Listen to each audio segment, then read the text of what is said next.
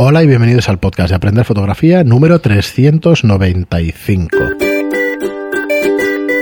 Hola, soy Fran Valverde y como siempre me acompaña Pera la Regular. Hola, ¿qué tal? Y antes de que nos vayamos de Nos- tema y con vuestras preguntas, Nos reímos porque hemos empezado una intro buenísima y Sí, nos han además la. Fran la había cambiado completamente y le había quedado súper bien. pero mira, pero hemos se ha tenido que volver a la anterior. Así que nada, antes de seguir con el programa, con vuestras preguntas, eh, recordaros que tenemos aprenderfotografía.online, donde tenéis todos nuestros cursos para aprender fotografía a vuestro ritmo. Eh, tenemos cerca de 30 cursos, como os decía en el programa anterior, entre 60 y 80 horas de fotografía. No nos hemos parado de contar, pero por ahí debe andar tranquilamente. No, si alguien lo quiere más. contar, que nos lo pase. Algo más. Y, y nada, ahí tenéis nuestros cursos. Es un modelo tipo Netflix, es una suscripción de 10 euros mensuales donde necesitáis eh, eso, unas 80 euro- eh, horas para acabaros todos los cursos en un mes, con lo cual suponemos que estaréis un par de meses si es que os resulta atractivo el contenido, que creemos que sí, que han quedado cursos que están bastante bien, muy completos y muy chulosos. Así que nada, os recomendamos que, que entréis en la web y que le deis un vistazo como mínimo. Y nada, pero hoy tenemos un episodio con bastantes preguntas. Que nos Tienes, dejamos- tienes el mensaje que te pasé desde Miami, ¿no? Sí, tengo varios. Le hizo mucha gracia, ¿eh? Tengo varios de Miami, ahora no sé cuáles, pero bueno, tengo aquí por leer Sí, varios de ellos. Una mujer. Ah, Dice, sí, que tengo, tenéis lo mujeres. Lo tengo, lo tengo. Empezamos hoy con Jesús Salas que nos dice. Frank y Pera, muy clara la explicación que dais con respecto a subexponer o sobreexponer una fotografía. Tengo unos problemas de reflejos de luces sobre las superficies de autos miniatura que fotografío. De coches de miniatura Eso que es brillo especular. Me resulta difícil oscurecer el fondo sin afectar la imagen de la, de la miniatura. El espacio que dispongo es un poco reducido, dos metros del objeto. Gracias por brindarnos este, eh, este muy bien realizado curso de aprender fotografía. Lo, eh, lo recomiendo a todo el que quiera aprender. Lo bueno que encuentro es que Pera da la explicación física de una manera tan sutil que se, que se incrusta perdón, en el disco duro del estudiante. Bueno, vale, claro, gracias. Oye, que- esto me, me llena. sí, muchas gracias. Iba a decir me llena de orgullo y satisfacción, pero quedaba muy, muy queda su majestad. Sí. Eh, sí, pues oye, gracias. Gracias por el comentario. Varía el ángulo de, de la luz. Es lo único que puedes hacer con el brillo especular. ¿Vale? Sí, en la fotografía de miniatura lo que pasa es que al final, como tú dices muchas veces, es que la fuente de luz eh, con respecto al objeto pues suele ser muy grande. Entonces la, el brillo es mayor. Y por la ley inversa también, pues claro, tú tienes el objeto y quieres el fondo negro y te es difícil. Varias cosas. Usa, por un lado, difícil, terciopelo. Pero no. Intenta pero buscar no, puedes, terciopelo también. Puedes hacer que la luz solo vaya a una zona. Usa cartulinas negras. Efectivamente. Entonces también. harás como un pequeño snoot, ¿no? un Un pequeño pequeño cono para enviar la luz solo en una zona. Sí. Eh, intenta poner la luz lo más, cer- lo más cerca que puedas para evitar que se vaya al fondo. Por, por la inversa, precisamente. Lo que pasa es que la fuente es proporcionalmente muy grande, entonces, y te dejará una luz eh, muy blanda, que también es interesante en este caso. Y luego otra cosa, antes usábamos para, para hacer cosas que brillaban mucho, ahora esto ya no se utiliza porque tenemos Photoshop eh, y lo hace más fácil, unos sprays que existían para eliminar los brillos, que lo que hacía es generar una pequeña rugosidad encima del metal Bueno, para es que, no fuera un brillo especular. Pero por lo que veo son autos, o sea, son coches en miniatura que igual le estropea la maqueta. Si son maquetas... es No, eso se iba. ¿eh? Luego. Ah, se va, vale, se va. vale. Se usaba, por ejemplo, en frutas para darles. Vale. Había unos para brillos, otros precisamente para lo Para contrario. maquearlo, ¿no? Sí, sí, sí. Luego lo lavas y ya está. Lo que pasa es que, claro, si son maquetas y no son hecho- las maquetas de, de, de los coches estos que venden por un euro, que son, son maquetas de verdad, bien Sí, hechas y tal. que- Hombre, pues sí, fastidia un poco. De hecho, estábamos pensando en su día hacer algún, algún curso para, para fotografiar cosas en miniatura y eso, y maquetas, porque hay muchísimo Además, aficionado. Podemos hacer las dos situaciones que creo que sería muy divertido. Una es hacer la maqueta y otra es convertir una ciudad como Barcelona para que parezca una maqueta. Sí, Que esto con, con el descentrable se puede hacer con sí, sí. facilidad. Es muy fácil y queda, es un efecto muy sí, chulo. la verdad es que parece una muchos, maqueta. O sea, podéis hacer una foto de una calle y parece una auténtica maqueta. Muy bien, eh, pues nada, gracias Jesús por tu comentario y tus preguntas, espero que te haya servido. Y luego Gerardo Santiago nos dice, sus programas están muy buenos, pero por favor hablen de uno a uno, que gran parte de la charla no se entiende. Eso nos pasa de vez en Eso cuando. de vez en cuando se nos va la pinza. Dice, son dos y parece que nos escuchan entre ustedes. Bueno, es que... Es que Fran se pone los cascos, es porque no lo ves en vídeo. Me pongo nervioso y quiero decir cosas. él se pone los cascos y yo, como creo que no me oye, lo chafo. Y ella está. Bueno, y yo Soy yo. ¿eh? Soy yo el, el chafador justiciero. Y, y yo. Y yo, y yo. Pero bueno, hay algún programa que, que tengo más Pero, cuidado. a ver, mientras no lleguemos al nivel de Sálvame, no hay problema. Bueno, no, no llegamos. Yo para eso estoy tranquilo. Y Luke Chile, eh, en cómo afrontar un encargo fotográfico, nos dice, este es uno de los programas que más me han gustado.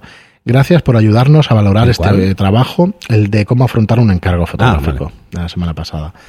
Dice, cambiar la mentalidad, que en fotografía y en la vida nada es gratis. Y también poder explicar a nuestros amigos y clientes lo que está envuelto en hacer una foto. Es imprescindible educar al cliente, sea el cliente, sea de cualquier pago trabajo, o ¿eh? sea gratuito. En cualquier trabajo. En cualquier cosa que hagas. Yo me he oye, pasado la sí, vida puedo como, regalar, como pero que sepas el consultor valor que tiene. Y mm, esto de que te pagan por pensar, eh, sí, pero es que pensar cuesta. Sí, no yo, siempre mira, puedes yo- pensar las mejores eh, soluciones a los mismos problemas, porque no, nunca son los mismos. ¿eh? La gente se cree que siempre son los mismos problemas, pero no es verdad. Últimamente en, en los hoteles suelo decir también una cosa, yo me dedico también a vender habitaciones en hoteles y eso, y tenemos equipo comercial y tal. Y, y en general, esto para siempre, ya sé que es de perogrullo como siempre, pero no se le dice que no al cliente, se le dice que sí, pero tiene un precio. Sí, Entonces, no, no, no. es que- Eso hace que valoren tu A mí- servicio a mí me los clientes. A mí me preguntaban siempre, ¿pero esto se puede hacer? Y digo, no, no, hacerse se puede hacer todo, depende cuánto dinero quieras gastar. Sí. Porque hacer se puede hacer todo. Sí, en el mundo de la empresa es así. y, y depende de lo que quieras. Porque si tenemos que coger un transbordador espacial porque quieres una foto desde la órbita, pues eso seguro que va a ser muy caro.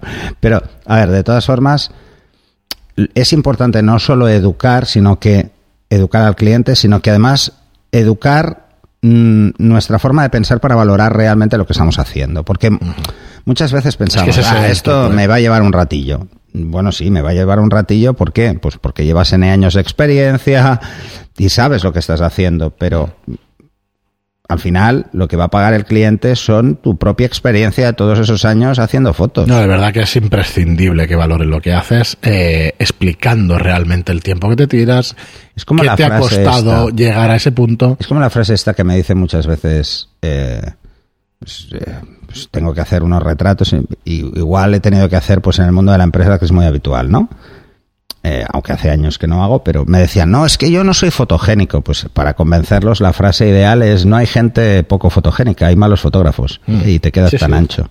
Y es relativamente cierto, ¿eh? O sea, es, Es cierto, bastante absolutamente cierto. Cada La- persona la tiene luz, una luz y tienes que saberla aprovechar y ya está. Entonces, y tienes que saber descubrir cuál es la luz que más le va a favorecer. Ese es el trabajo del fotógrafo. Es así. Muy bien, pues seguimos con vuestras preguntas. Eh, nos dice Jesús, gracias. Otra vez Jesús Salas. Estoy leyendo comentarios de YouTube. Nos dice felicitaciones por el programa. Estáis marca- marcando un antes y un después. Yo los descubrí por YouTube. Pere explicaba el manejo del speedlight, del, del flash, de Zapata. A partir de allí llegué a los podcasts y después me quedé en los cursos. Me falta mucha práctica, pero como teoría, eh, como teórico, me gané respeto, me gané respeto. Supongo que es una manera de, de hablar que tenéis Sí. por allí. Los veo por YouTube, grabo en mi móvil el programa y lo escucho o lo veo hasta donde no llega señal de internet. Eh, bueno, estoy afiliado también a YouTube Premium. Esto os lo explico. Si no lo sabéis, YouTube ha sacado ahora la suscripción, por lo menos en España. En Estados Unidos lleva más tiempo. Y si estás suscrito a YouTube, no os diré que os apuntéis, que os apuntéis a nuestros cursos, no a YouTube, pero que lo sepáis, si os queréis suscribir. Las ventajas que tiene es que te puedes descargar los programas y entonces oírlos offline, ¿vale? Si no tienes conexión a Internet. Y te dice Jesús, pera, compra cigarrillos y humedécelos.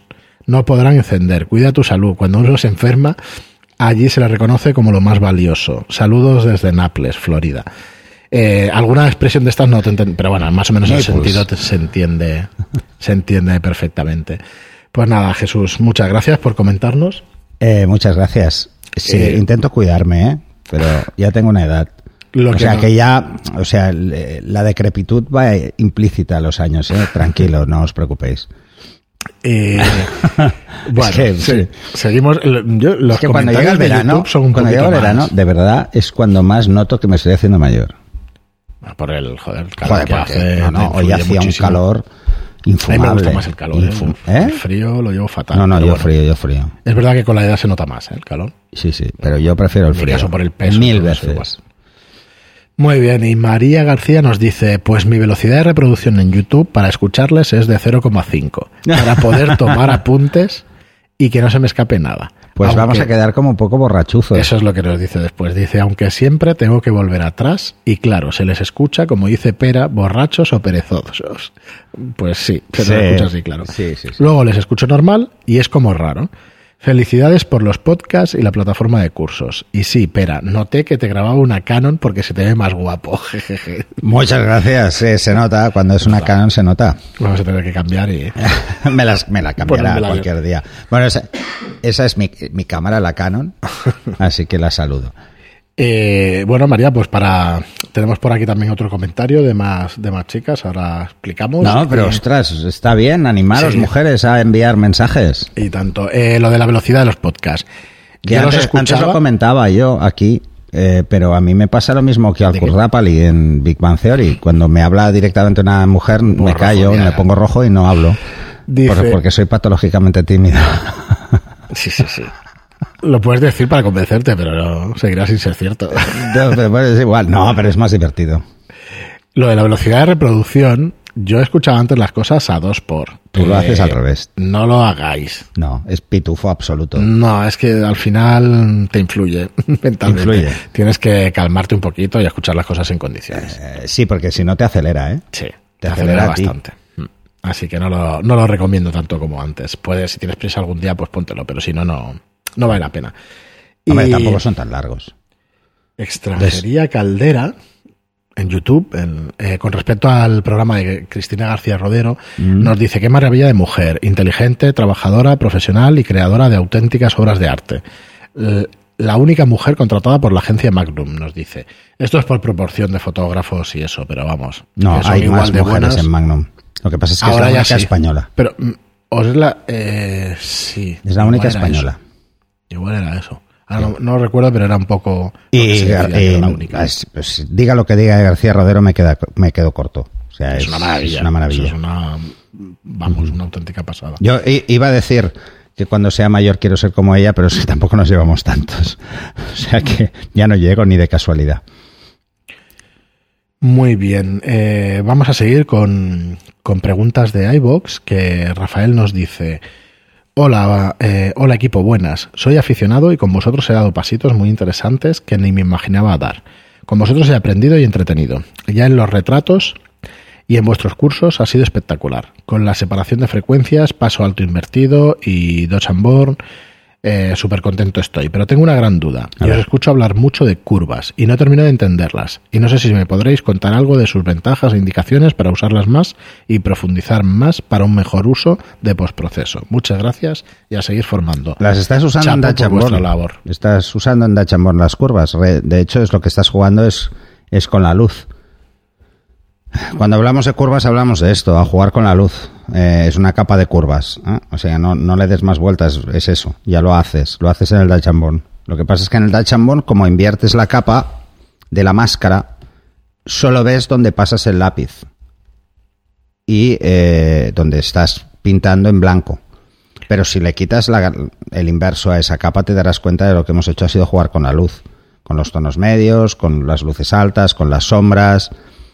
Lo que pasa es que cuando hablamos de curvas, mm, intentamos, pues igual, a ver, simplificar mucho, pero se pueden hacer muchas cosas con curvas, muchísimas cosas. De hecho, yo una de las cosas que suelo hacer en los blanco y negro, que si te has visto el curso de blanco y negro, lo verás, es reducir el contraste. Es jugar a cerrar el contraste. O sea, todos los espacios, los negros, los puedo llegar a empastar cerrando, llego a cerrar un poco las luces, para que me queden menos rango dinámico eh, en el caso de que esa fotografía acabara en papel. Esto lo explico en el curso. Mírate el de blanco y negro porque ahí el tema de curvas es vital. Pero es esto, es solo es esto. Así que ya lo estás haciendo. ¿Vale? De todas formas, las curvas en lo que es de tonos y eso de Photoshop y tal, o sea, ¿en qué consiste? No, no perdemos, ahí no perdemos información, ¿no? Le damos contraste a la imagen, las utilizamos para Estamos darle reduciendo con... la cantidad de información. Claro, eso es lo que hay que tener cuidado. Estamos reduciendo la cantidad de información porque lo que si bajamos luces estamos quitando tonos.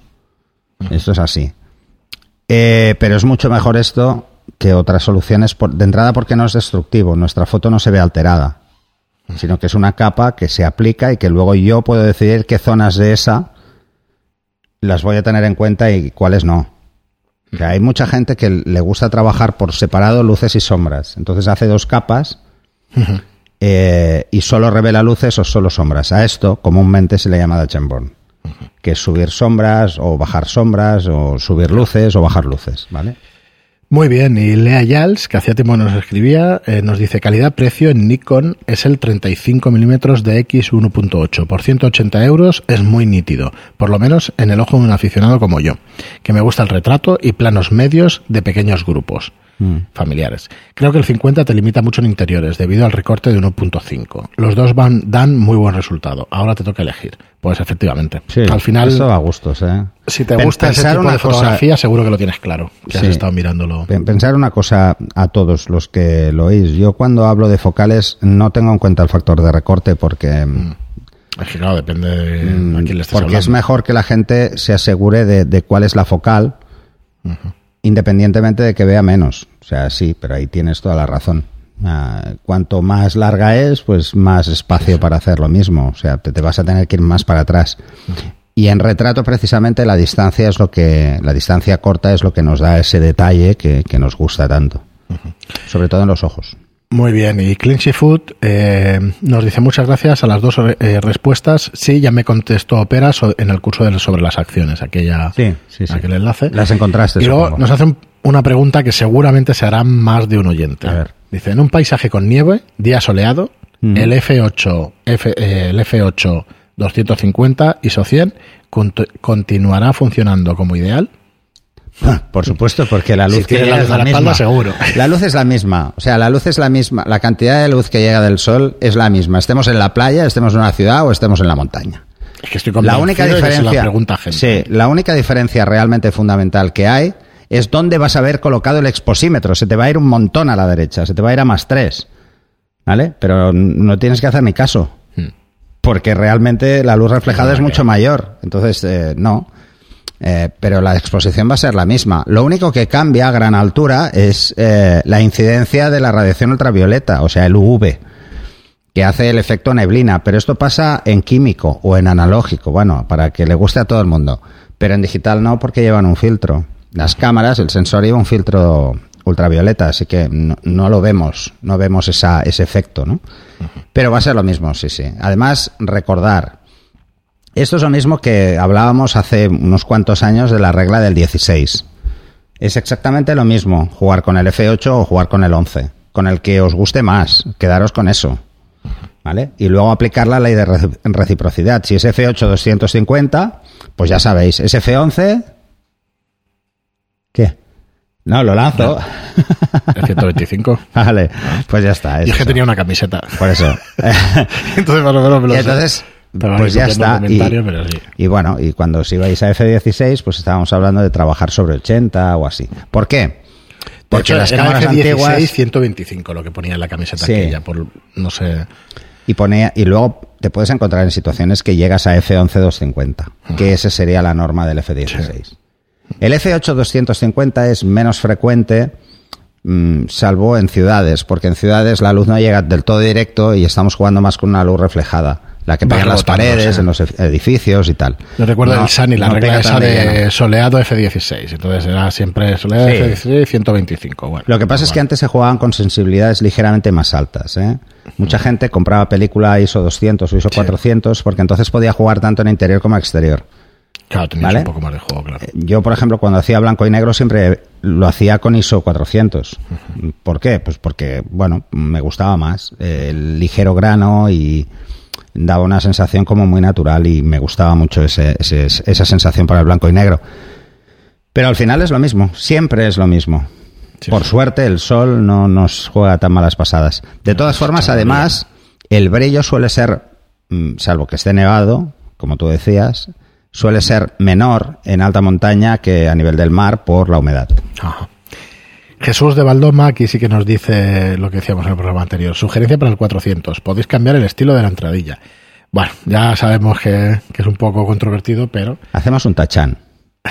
Sí, sí. Eso se lo decimos a Javi. Javi, métenos en el 401 super tachan. Cinco, cinco dedos foto. Eh, Sí, que es espera. 5 Ah, vale, vale, es el un nick. 2 Digo, y uy, fotos. esto no sí. me cuadra, esta nomenclatura no me cuadra. Enhorabuena y os escucho desde el principio. Soy fotógrafo de formación, pero profesionalmente me dedico a otra cosa. He optado por no hacer fotos de compromiso por lo mismo que comentáis en el podcast. Hmm. Si no es algo muy específico o personal, sim- eh, simplemente queda tomar un café y tiro de agenda. La fotografía está muy poco valorada por la gente de fuera de los círculos profesionales o amateur. Cambiando de tema, me interesaría conocer qué preparación previa realizáis antes de producir las fotos de vuestros proyectos y cómo se documentan los trabajos, si hacéis bocetados, cuadernos de trabajo, sistema de archivos, si hacéis pruebas previas, atrecho, donde buscar, Buah, alquilar uf. equipo. Bueno, esto es para interesante, varios ¿eh? programas. Es- incluso no, esto da para un curso. bueno. Un saludo y enhorabuena otra vez. Nada, muchísimas gracias. Eh, No, no. Cinco de dos fotos. Muy interesante y esto da Sí. para, nos da para un curso. Sí, yo me lo apunto Yo he llegado porque- a hacer hasta, en sesiones de fotos, hasta storyboards. Sí. Se Eh, hacer en, las de, en las de publicidad. Porque quiero que al equipo le quede claro lo que, lo que voy a necesitar. Ajá. Es porque cuando se lo tienes que explicar a una tercera persona es mejor dibujar o hacer cuatro dibujitos. Yo he llegado a hacer un storyboard incluso para plantearle la idea al cliente, porque no he encontrado fotos que se parezcan a la idea. Y entonces, pues no te toca otra que dibujar. A veces he cogido varias fotos a la vez, eh, he pasado una acción que tengo para pasar a trazo, para que parezca un dibujo, y entonces lo meto como un storyboard, para que así no se vean marcas ni nada que pueda, que pueda hacer esto. Eh, esquemas siempre hago. Esquemas, por ejemplo, siempre hago. Esquemas de cómo va a ser la luz o, o cómo vamos a jugar o eh, suelo hacer bastante. De hecho, para que os hagáis una idea, eso cada, cada fotógrafo tiene su forma de trabajar. Yo a mis clientes suelo presentar un PowerPoint con cómo va a ser la sesión, qué tipo de fotos vamos a hacer. Eh, mm, me gusta hacer eso. Igual es mi vena consultora, pero, pero sí me gusta, pero porque además es muy fácil vender una idea cuando la respaldas con imágenes. Es mucho más sencillo. Sí. Y sí, cada en uno cine se hace siempre, pero ¿Eh? es por lo que dices tú. En cine se hace siempre, pero es por lo que dices. No, no, y en cine- tienes en que, cine también, Tienes claro. que explicarle al vestuario lo que quieres, al otro, al de iluminación lo que quieres, al, ¿sabes? Entonces, según el guion, pues se hace un Es depende del tipo de sesión. En las sesiones de moda no se suele hacer prácticamente nada. A ver, eh, para la gente que no, que no está dentro del entorno profesional, para que lo entienda un poco, ¿no? ¿Por qué son tan caras las sesiones de publicidad proporcionalmente con, por ejemplo, un moda catálogo? Porque en un modo catálogo la preparación es cero, prácticamente cero. No tienes que preparar nada. Y el postproceso es bajo. Tienes que buscar el mínimo pro- postproceso, si no, no sale a cuenta. El coste de una sesión es bajo comparado con la cantidad de pases y cantidad de fotos que entregas. En una sesión de publicidad, no. Los imponderables te pueden arruinar, así que tienes que tener previsto muchas más cosas, porque no se suelen hacer en estudio. Entonces, como esté el día, eh, tienes que llevar luz por si se nubla el día. Tienes que suplirlo, porque si estamos dando una idea de un verano, como salgan cuatro nubes, pues tienes, no tiene que parecer que hay cuatro nubes. O vas a hacer un moda baño que nunca se hace en verano. Se suele hacer en invierno. Entonces hay que, pues bueno, te puedes encontrar casos en los que tienes que llevar hasta un cañón de aire caliente porque si no la modelo se te va a morir. O sea, uf, hay muchas cosas. Entonces, el, el precio va en proporción a la cantidad de trabajo que hay. En una sesión de publicidad, pues yo he tenido hasta 18 personas en el equipo y en una de moda catálogo, pues me la he cascado solo. Porque no me hace falta nadie. Muy bien, y nada, por último, yo comentar eh, la pregunta esta que decías del, de, que nos hacía un oyente y un alumno de los cursos, que nos dice, gran curso, para mí que estoy empezando tiene un valor tremendo, el de cómo empezar en la fotografía profesional o en arte fotógrafo profesional. Dice, muchas gracias, estoy intentando introducirme en la fotografía social y publicidad por economía y sostenibilidad, pero me apasiona el reportaje fotográfico y la fotografía documental. Sería fantástico que hicierais un programa o un curso acerca de cómo introducirse en ese mundo tan complejo y competitivo. Sobre todo ¿De respecto cuál? ¿De la a la manera más documental? No, para contactar, introducirse y venderse a las agencias. Y de Bueno. venderles tus reportajes y proyectos. Muchas Uf, gracias. esto es, es esto, complicadísimo. esto no es ni para un curso. Es una Eh, filosofía de vida. Sí, es depende de cómo seas tú. Es muy difícil intentar hacerlo diferente. A ver, eh, yo siempre he dicho una frase que además me, me comentaron precisamente en una agencia de publicidad. Dice, mira, en una agencia de publicidad, cuando se está valorando un proyecto para un cliente y hay que hacer una propuesta, eh, y cuando se habla de la parte fotográfica, si somos cinco personas, si hablan de ti tres, es tuyo. Sí. Si, si no hablan de Entonces- ti tres, nunca te va a llegar. Plantéate de qué manera tienen que hablar de ti. Eso, te Pues tienen que hacer colaboraciones. Entonces hay que hacer- que- de todo. Hay de que todo. O sea, a- a- puedes empezar con colaboraciones. Esto creo que lo hemos hecho todos. ¿eh? El que diga, no, no, porque mi trabajo vale mucho dinero. No, no, es Los mentira. antiguos mentira. aprendices era eso. Era esto. O sea, Tenías que estar ahí machacando No, nos que- engañemos. Luego hay dos formas de llegar a que hablen de ti. Una es porque tu trabajo es constante y siempre estás, pues, más o menos bombardeando, mm, tanto en tu web como en tus redes, estás bombardeando un, estilo y ese estilo es muy definido y te pueden asociar. Hoy en día esto es tremendamente difícil porque hay demasiada gente que sube este- fotografías de forma diaria, entonces es muy difícil que te encuentren. Y la otra es, eh, hay, ot- hay varias opciones, ¿eh? Y la otra opción es que hagas algo lo suficientemente mm, escandaloso como Vaya, para llamar la atención. Entonces, depende un poco de cómo sea tu carácter y del tipo de cliente que busques. ¿eh? Las grandes marcas llegas por, por no por pesado, sino que llegas por, por otros vías que nunca sabes exactamente cómo han sido. Y es porque la gente de las agencias de publicidad suele cambiar. Entonces, puedes llegar a una empresa muy fuerte para hacer una campaña, eh, pero no va a ser una norma si no te pasa con 10 más. ¿Vale? Sí, sí. Te tiene que pasar con muchas a la vez. A ver, al final yo no me canso de repetirlo en el curso. Es una profesión de boca a boca, ¿eh? Es una Sí. profesión de muy boca a boca. Y es muy Tanto en tu barrio, si eres fotógrafo de barrio o de social, Mm. como en las agencias. ¿eh? Sí, sí, sí. Eh, hay muchísima recomendación y muchísimo, No, este fotógrafo sí te puedes fiar de él, tal. Y además, además Así hay una que- cosa que, que es cierto en casi todos los oficios, es muy habitual.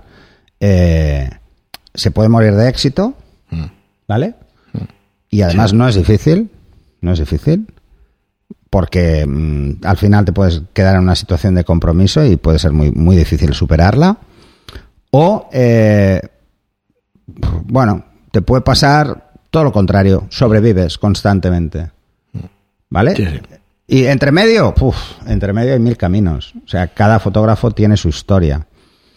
Está, está complicado. Porque Muy además bien. aquí hemos tenido fotógrafos y cada uno te explica un poco su, su vivencia al respecto. Bueno, Farrus, por ejemplo, nos lo explicaba, ¿no? O sea, esto ha cambiado muchísimo y ha ido cambiando de una En los forma muy últimos años ha, cam- ha cambiado por completo. por completo.